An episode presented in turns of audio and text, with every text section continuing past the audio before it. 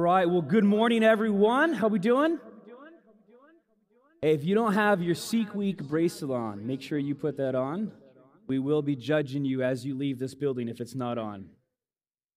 Um, hey, this morning, as you've probably kind of gotten the feel for already, is the start of our annual fall mission and vision sermon series. I think we've done this for about three years now. And so at this time, kind of when the school year starts back up, we want to recalibrate um, in fresh new ways and be reminded of our mission and the vision that we believe God has called us um, to be and to do. And so this year, we're calling this series, it's just four weeks, we're calling it Jesusy. I'm not even sure if that's an actual word, but that's what we're doing. And put simply, more than ever, we want to be a church community that is just all about Jesus. Um, I would argue, at least for my lifetime, which I'm, I'm turning 62 here in a couple weeks, um, the church doesn't need to be known for its political stance. The church doesn't need to be known for its buildings. The church doesn't need to be known to put on a worship concert or whatever else your thing is. The church in 2022, in a crazy world, needs to be known that they are a Jesus y people. Uh, Pete Greig, uh, Pastor Brock mentioned him uh, during announcements. He has this phrase when, when the prayer room was started back out of London about 20 years ago or so, he wrote this poem that went viral all over the world. Um, and here is how this poem started. And this is our vision here at the bridge. The vision is Jesus obsessively, dangerously, and undeniably Jesus. And so, literally, our mission here at the bridge is to be with Jesus, to become like Jesus, and to do what Jesus did, all so that we see God's kingdom touch down in the Chino Valley as it is in heaven. So, that is what we are unpacking starting this morning, the next four weeks. This morning, part one, all about being with Jesus. Um, there is this verse, Acts chapter 4, verse 13. Um, I, I've read this verse many times before, but about a couple months ago, I read it, and, and a phrase, a really simple phrase, stuck out to me in a way that it never had before. It's simple, it's short, but I think it's profound and it's needed because the implications are dire in 21st century America. And I want this verse, I want Acts 4:13 to be the launching pad of this series for us as we talk about being with Jesus. So here's the context Peter and John, those are uh, two of Jesus' closest disciples. They have just been arrested. So they've gone to jail. Um, and they're being legally examined by, by kind of like the, the religious ruling elites in first century Jerusalem. And they were arrested, honestly, for basically being Jesus y. Like they got arrested for doing something that Jesus did. That's the third part of our mission. But what they did is Jesus used them to heal a crippled beggar near the temple.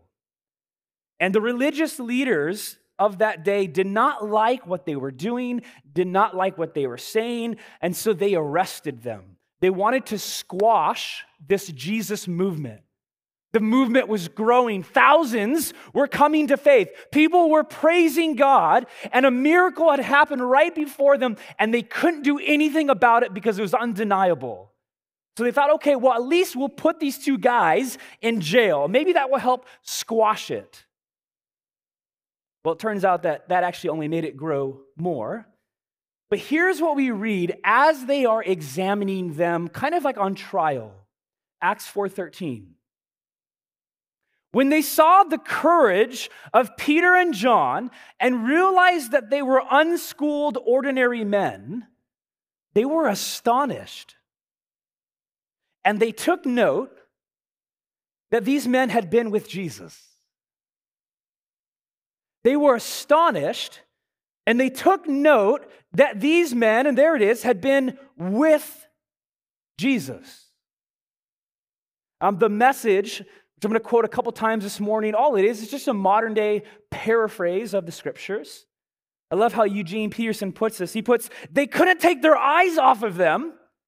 Peter and John, their fascination deepened when they realized that they were just two laymen with no training in scripture or formal education. And here it is they recognized them as companions of Jesus. They recognized them as companions of Jesus, these simple, ordinary fishermen.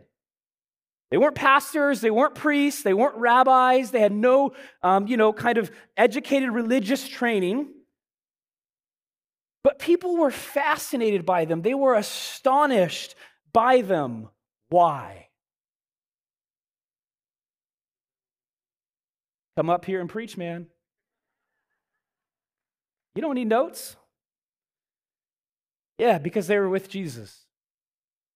Um, Rich Villodas, who's been a pretty influential pastor in the last couple years out of New Life Fellowship in Queens, New York City, he wrote this in a book foreword. And ask yourself this what would it look like if the world looked at women and men in this generation and concluded these people have been with Jesus? In our day, it's easier to say these people have been with cable news personalities, or these people have been with some judgmental religious types. But imagine if people could look at our lives, our courageous, loving, non anxious lives, and only say, these people have been with Jesus. This is the driving question this morning that I want to invite you into. When people look at your life, and people are looking at your life, when they think about the bridge, do they take note? Ah, that, that person's been with Jesus. Do they ask that of you? Are they astonished? Not because you're perfect, but because you just seem really Jesus y. I had to use that word somehow. See, our culture today, more than ever before, I think says that um, who you are is, is what you do. Your doing is more important than your being. Um, you're defined by what you do, by what you accomplish, by what you achieve. But for Jesus, in the kingdom of God, being is always more important than doing because being precedes doing. Now, it matters what you do. I'm not saying that it doesn't. We'll get to that in three weeks. We are to do what Jesus did. So I'm not saying that isn't the matter. That actually is the goal. The goal is to do what Jesus did. But listen to this you cannot freely and truly do what Jesus did until you're just with him in his presence. There is like an order to this whole thing. Being precedes doing. Um, one of the best books I've read, probably in the last year, is a book called Being with God by A.J. Sherrill. He writes this Most Americans are more comfortable with the absurdity of staying busy because it offers the illusion of progress and productivity, two of the Western world's greatest idols. And oh, by the way, since we're on the topic of busyness, did you know the Chinese pictograph for busy is made of two characters? Guess what they are? Heart and killing. Often we believe our busyness is imparting life. Is it possible that our busyness is something taking life too? Isn't that interesting? I read somewhere else the other day, I don't remember where, so I can't uh, source it. But this person said something to the fact of like, yeah, actually, the problem with today's Christians is that they're too busy to follow Jesus. Isn't that sad? I think it's true, though. I think we're too busy to follow Jesus. So, what's the alternative? I mean, like, what, what, what do we do? What, what, what's the answer to this? Um, for that, I want to turn to, and this is where we'll camp out this morning, is just really classic foundational passage in John 15. So if you have a Bible, open it up, John 15. Um, if you need one, we have some available right underneath your chair. You can take it home. One of our values here at the bridge is we are rooted in the scriptures. So, John 15, we'll start at verse 1. Jesus is speaking. These are words of Jesus. And here's what he says I am the true vine, and my Father is the gardener. And then go down to verse 4. Remain in me, as I also remain in you. No branch can bear fruit by itself, it must remain in the vine. Neither can you bear fruit unless you remain in me. Jesus is very blunt. I am the vine, you are the branches. If you remain in me and I in you, you will bear much fruit. Apart from me, you can do nothing. Verse 9 As the Father has loved me, so I have loved you. Now remain in my love. In verse 11, I have told you this so that my joy may be in you and your joy may be complete. Um, the Greek verb there, it's, it's meno, and it's how the NIV translates the word remain. Remain in me as I remain in you. Uh, many other translations will use the word abide. Abide in me so that I may abide in you. Um, in our vernacular, what this means, it means to live in. Uh, to, to, to stay in, to, to persist in. Now, not like you're going to a hotel or an Airbnb where you're there temporarily for a couple nights. No, no, no, no. This is like to remain somewhere permanently. Uh, I like, a, this is your living room. Jesus is saying, hey, be at home in me like you are in your living room. Again, the message puts it this way live in me, make your home in me just as I do in you. In the same way that a branch can't bear grapes by itself, but only by being joined to the vine, you can't bear fruit unless you are joined with me. And I like this. When you're joined with me and I with you, the relation intimate and organic, the harvest is sure to be abundant. Separated, you can't produce a thing. Make yourself at home in my love. And I've told you these things for a purpose that my joy might be your joy and your joy wholly mature. About a month ago, uh, most of you know this. Rachel and I went away. We were in Europe for a couple weeks. and um, the, first city, the first city that we went to was Amsterdam. Now, Amsterdam is, uh, well, it's known for a couple things. One of the things they're known for is like world class museums. Now, just in case you're wondering, the other thing that Amsterdam's known for is marijuana, and no, we didn't smoke any, all right? I have had some people ask me that. I'll just leave that there. You know, uh, marijuana in Amsterdam, they, where they sell it, it's called coffee houses. So, like, if you Google coffee houses in Yelp or Google whatever, and you go to a coffee house, you're not going to a coffee house. But, anyways, um, we learned that before we went, so we didn't struggle with that one. But, anyways, moving forward. um, now, Rachel, we're not really museum people. And I, ooh, wow, man, you guys are boring. Yeah, well, we think museums are boring. so, you know, here we are in this global city, this global hub, known for world class museums. And so it's kind of, all right, well, let's go at least to one of them. Yeah, we, we need to do that. So we go to one, we go to the Van Gogh Museum. All right, Vincent van Gogh, one of the most famous painters, artists ever to live. And uh, so we go there, and in typical Amsterdam fashion, we, we ride bikes there. If you know Amsterdam, everyone bikes. Like cars don't even exist there. It's awesome. However, if you watch the news, Europe had like a heat wave about a month ago. Yeah, that's when we rode our bikes and it was 101 degrees outside in Amsterdam. but we still did it. So we get there, we buy our tickets. Well, we did that advance. And we get inside, and you walk in, and right away, they give you the opportunity um, to, you know, to buy just for a couple bucks, not expensive, like, like a self guided tour thing, where they, they give you the earphones, and then on your smartphone, you download the museum app, and then it will guide you both audibly as well as visually on your phone as you make your way through the Van Gogh Museum. Well, of course, ah, we don't need that. Want that? We're just going to go do our own thing. So we skip it. There's a huge line. We get up to level one. In the way that the Van Gogh Museum is structured, is I think there's like four or five levels, and they all progress according to his, his timeline. So you go to level one, and it's kind of like the, the beginning of Vincent van Gogh. And I mean, it's kind of a surreal moment. You walk in, and immediately I see these self portraits of Vincent van Gogh. And, and they're like the ones that I've seen in movies or read about or learned about in high school.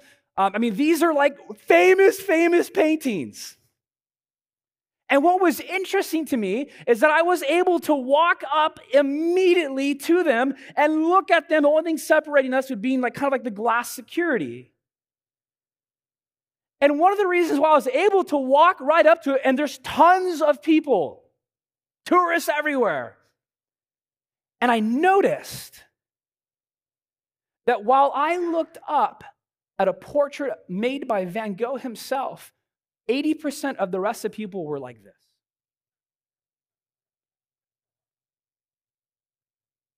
It's fascinating. Here they are before like a renowned artist. I mean, his paintings would go for millions and millions of dollars. Like they had his actual like paintbrush and stuff that he touched, and they're right before these famous paintings, and they're just like this. And I'm like, okay, maybe that's just level one. We go up to level two. Exact same thing. I'm standing right before the, if you know Van Gogh, like the, he has like a famous like sunflower painting, and then a one of like a family at a dinner table, and I'm standing right before it. I'm able to get to the front, no problem, because everyone else is like this. And it hit me. There they are in front of Van Gogh himself, so to speak, and they're more caught up in their phone and listening to this stupid app guided thing rather than looking at the beauty of the portrait itself. And then it hit me. Man, I think that's what we do with God. The presence of God is right before us, all around us, in us. And our modern life, we're just like this. See, we are more connected than ever before because of technology, but I think in a lot of ways we are more disconnected from the God who's given us the ability to make the technology. Technological connection has come at an all time cost. What are the all time costs of technology? Any study, you can just Google this. Loneliness, anxiety, depression, our attention spans have shrunk. Have you noticed that? Your ability to focus on something I would almost guarantee you is less than what it was 10 years ago. We live fragmented lives. We have reduced ability to be in awe and wonder and stillness and silence. Restlessness is the opioid of our age. Now, what's fascinating about this, I just found out about this, is that even our kind of so called secular, super technologically savvy culture is actually beginning to understand and grasp the repercussions to this. Check this out. There is a company called Yondr. Yondr, I believe, was developed in 2014. And we have a picture up of a device of theirs. I think there it is. Now you're wondering, what is this? Yondr check this out, is used at schools throughout the nation, organizations, concerts, museums, and artist venues. Why? What does Yondr do? Well, Yondr, as you enter the venue or school or building or museum, whatever it is, they give you a pouch and you put your phone in your pouch and it locks it up. Now, here's the deal you keep the pouch on you. You're not giving it to anyone else, you just put it back in your pocket, but you can't open, you can't open it up to get your phone.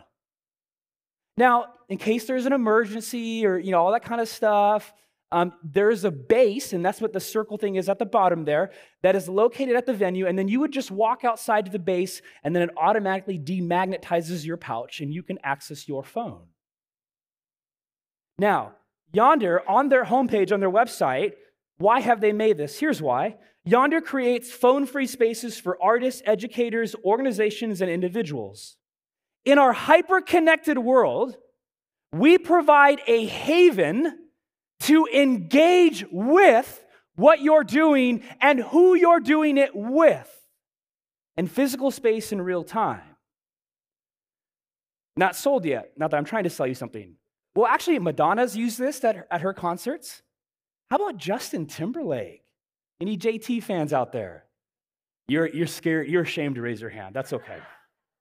Uh, Childish Gambino, Haim, Dave Chappelle, have all enlisted Yondr at their concerts, at their venues. Why?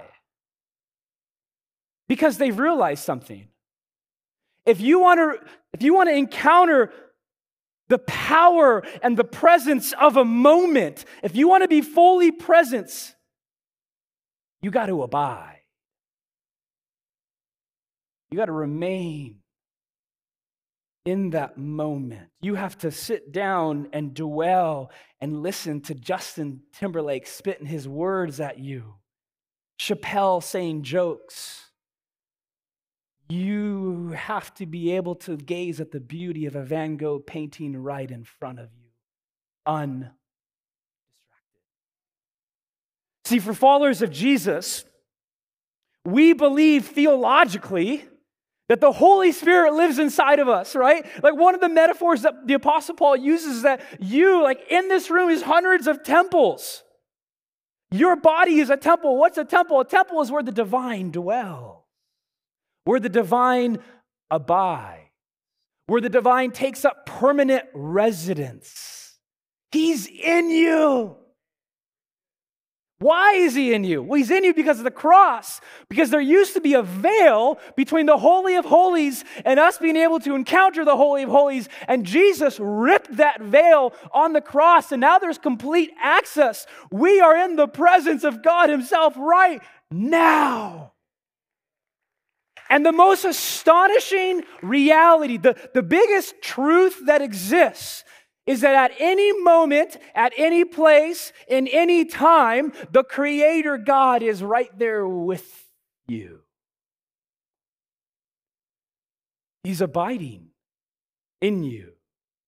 We all have access to the divine portrait right in front of us, but most of us, if we're honest, are actually just like all those tourists in the Van Gogh Museum, and we're more caught up in our screen than we are the presence of the divine.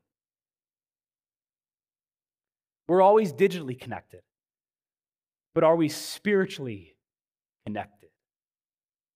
Again, A.J. Sherrill writes this, and I noticed this in my vacation too. A significant amount of time is now spent in search of wall outlets. You ever realize that? Next time you go to the airport, it used to be like the food lines. No, it's, it's the big table now with all the outlets. I borrowed one from a lady I didn't know in Amsterdam. Anyway, anyway, uh, delayed at an airport can plainly view this phenomenon. With our devices comes the promise of constant connection with the external world. But with this promise also comes the price of constant disconnection from our internal self, which, oh, by the way, is where the Holy Spirit dwells and awaits our attention. What if God is just waiting to be with you? what if God is just waiting to be with you? What if when you're at Costco, I made a very brave decision yesterday. I went to Costco on a Saturday. And it worked out well because I think everyone else was thinking the same thing. So actually, there were no lines. But when you're waiting in Costco and there's 25 carts in front of you with like $400 each of groceries, wherever, what if God is just waiting be with you?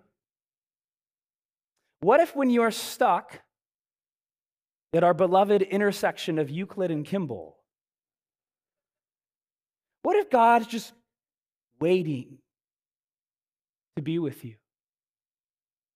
What if, when you wake up in the morning, God's just waiting to be with you? If I'm honest, those examples that I just gave, often God is waiting to be with me and I choose something else instead. Now let's take this a step further.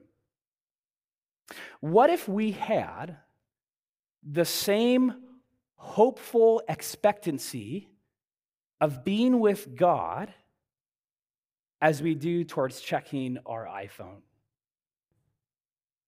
You know that hopeful expectancy. Ooh, I just, ooh, do they respond to me? Oh, does someone like my comment? That's like hopeful expectancy. What if we had that towards the Creator God? Um, there's a, a, Christian sociologist at Westmont in Santa Barbara, Felicia Wu Song, just wrote a book called The Restless Devices.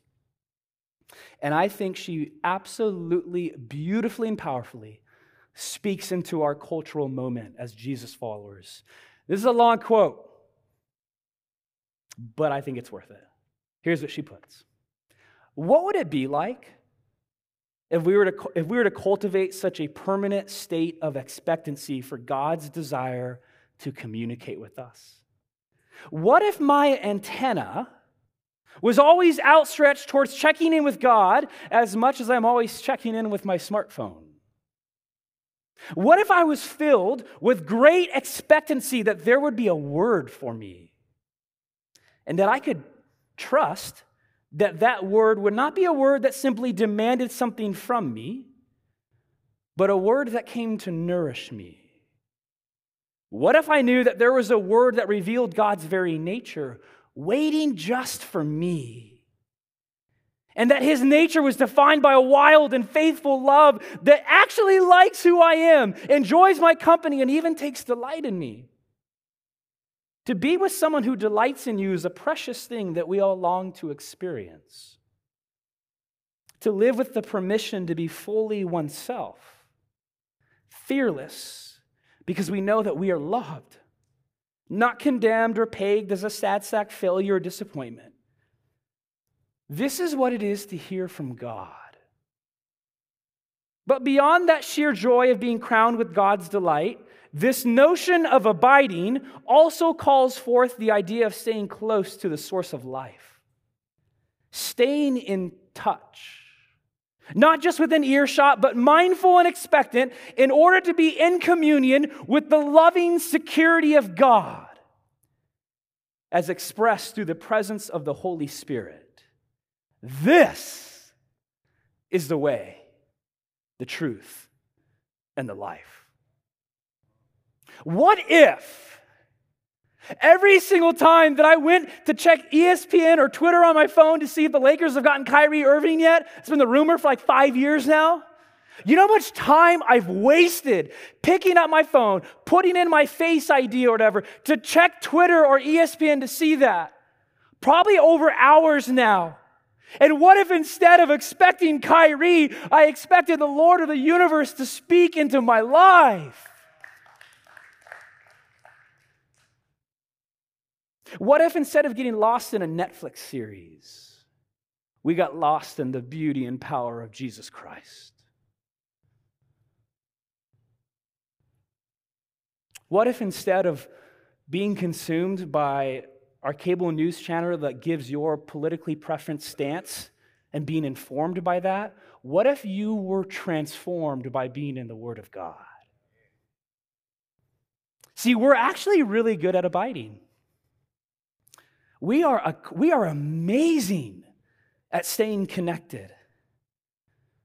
We're amazing at being with someone or something. The problem is, that's just not usually Jesus. Now, there's nothing wrong with technology. Technology is awesome. We're using technology right now. So, technology is not the enemy. That's not what I'm saying. But what I am saying is that we don't want to be obsessed and controlled by technology. Instead, we want to be obsessed and controlled by the God who made and redeemed us. The God who's the one true vine, the one, the only one who can actually produce good fruit in your lives. If you want to be a fruitful person of impact, Jesus says, John 15, just stay connected to me. Remain with me. Make your home in me. Now, this gets to then, okay, well, how do we practically do this? Like, what, what does it actually look like to abide, to remain with Jesus? It's really simple. It's very hard, though.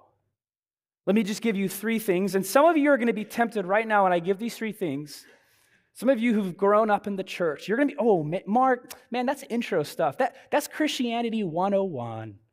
I'm like in 401 right now. Yeah, anybody who says that is actually in a 101. We just do a little psychology on you. See, the thing about Jesus, the thing about abiding with Jesus is the more you get to know him, the more you stay connected to him, it actually becomes increasingly just about these three things. So, what are they? One, first one, Bible meditation. Honestly, just reading the scriptures. Can you spend at least 15 minutes a day meditating on one chapter in the Bible? Just one chapter, just 15, 20 minutes. And here's, here's a question that I ask myself. I mean, there's lots of questions to ask. Here's a helpful one for me. I'll read a chapter and then I ask, okay, in light of this passage, what is God inviting me into? In light of this passage, what is God inviting me into? Second thing, prayer. What if you spent 15 to 30 minutes a day praying? Now, what, what's prayer? Prayer is simply talking to God and listening from Him. And I have to make this caveat. Um, it's totally okay for you to pray in your car while you're driving or pray while you're listening to music. All those things are fine. So I'm not saying that, oh, you can't do that, it doesn't count. But what I would say is, I think prayer is at its most intimate expression when it's done in silence and solitude. It'd be like if I took my wife Rachel out on a date to spend time with her, and then I was just doing a bunch of other things while we're trying to date. I mean, she's going to look at me and say, Hey, Mark, um, can you put your phone down? You're being rude. I think some of us do our prayer life with God like that, though. It, just be in His presence. Find your favorite chair, turn the AC on, get a cup of coffee, and just be with Him. Undistracted. Third thing, and this is the this will be the tough one. This is the most foreign to us, but fasting. Um, the early church, you know that the early church, the book of Acts, they fasted all the time. Um, maybe what Bible reading or prayers for us, fasting was for them. And, and I think the American church, I think we need to reclaim fasting. Now, it's not easy.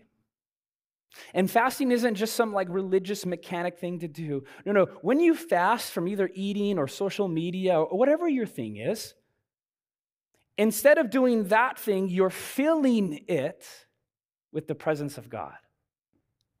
So if, if you fast from a meal or if you fast for 24 hours, you're going to be physically hungry. But the point is, is to fill that physical hunger with spiritual hunger for Jesus that does something to you. Those are, there's, there's way more. Those are just three simple things Bible reading, prayer, and fasting. So if you're like me, you're like, okay, how do I do this? Try those three things. Now, don't, you know, go out and try to fast for a whole week. You're going to end up in the hospital. All right? Don't try to read the whole Bible like in Greek and Hebrew in the first year. Nah, one chapter. 15 minutes baby steps. And God's going to rewire you. I mean, neurologists tell us that, that actually prayer actually re- does rewire our brain.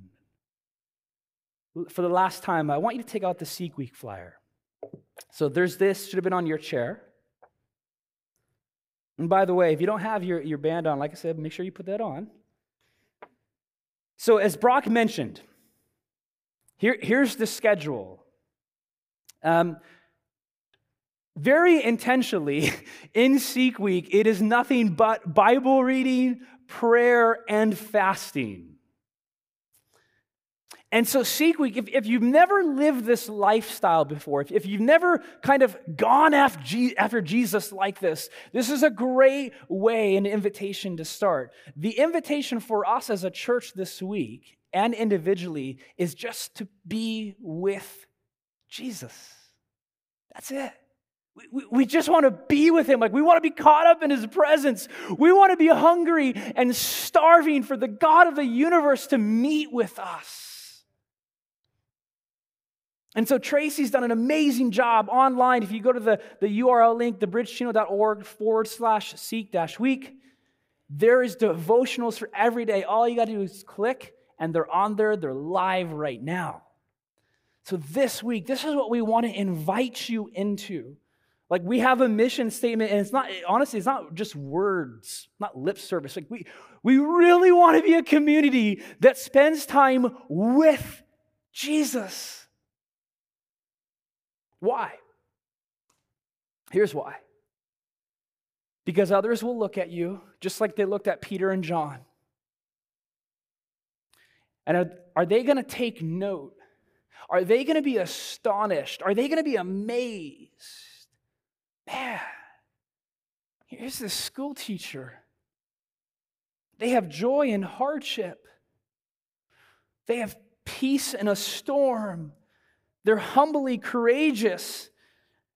They're loving in disagreement. Have they, have they been with this Jesus? In a fragmented, anxious, restless, distracted world. I actually think one of the best things we have to offer the world is our own transformed selves after being with Jesus. You ever just around someone who's just calm? It can be crazy, but their, their foundation is calm. That's what the Holy Spirit does when He comes to abide in you and you waken up to His presence. I want to invite the worship team up. I want to lead us, um, I guess you could call it an exercise or a meditation. But Psalm 27, it's an amazing, amazing psalm. Just, it's a poem. And Psalm 27 4, I think, highlights, it puts in poetic language this invitation to be with Jesus. And here's what I want, here's what I want us to do. If you could just close your eyes. Um, if you'd like to, you can open up the palms of your hand. And what this means is the posture of receiving. You don't have to, it's okay if you don't want to. And I want to read this verse over us. Just one verse. I want you just to meditate on it. Literally, the next two songs that we're singing are just about the presence of God, like very intentionally. We're, we're just, we're going to go after the presence of God. Let me read this passage a couple times for you. One thing I ask from the Lord, this only do I seek, that I may dwell in the house of the Lord all the days of my life, to gaze on the beauty of the Lord and to seek him in his temple.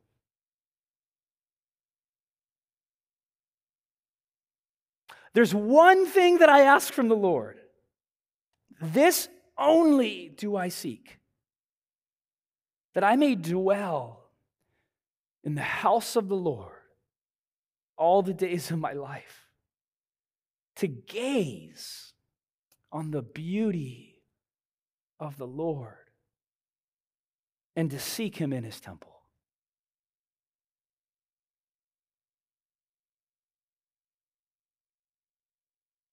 I'm going to invite the prayer team up.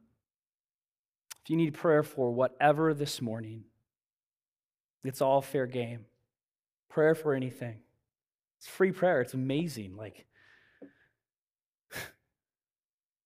I'm going to come up. But if there's one thing, Lord, I have so many needs, but Lord, I, I just want to be with you. I want to gaze at the beauty of the Creator.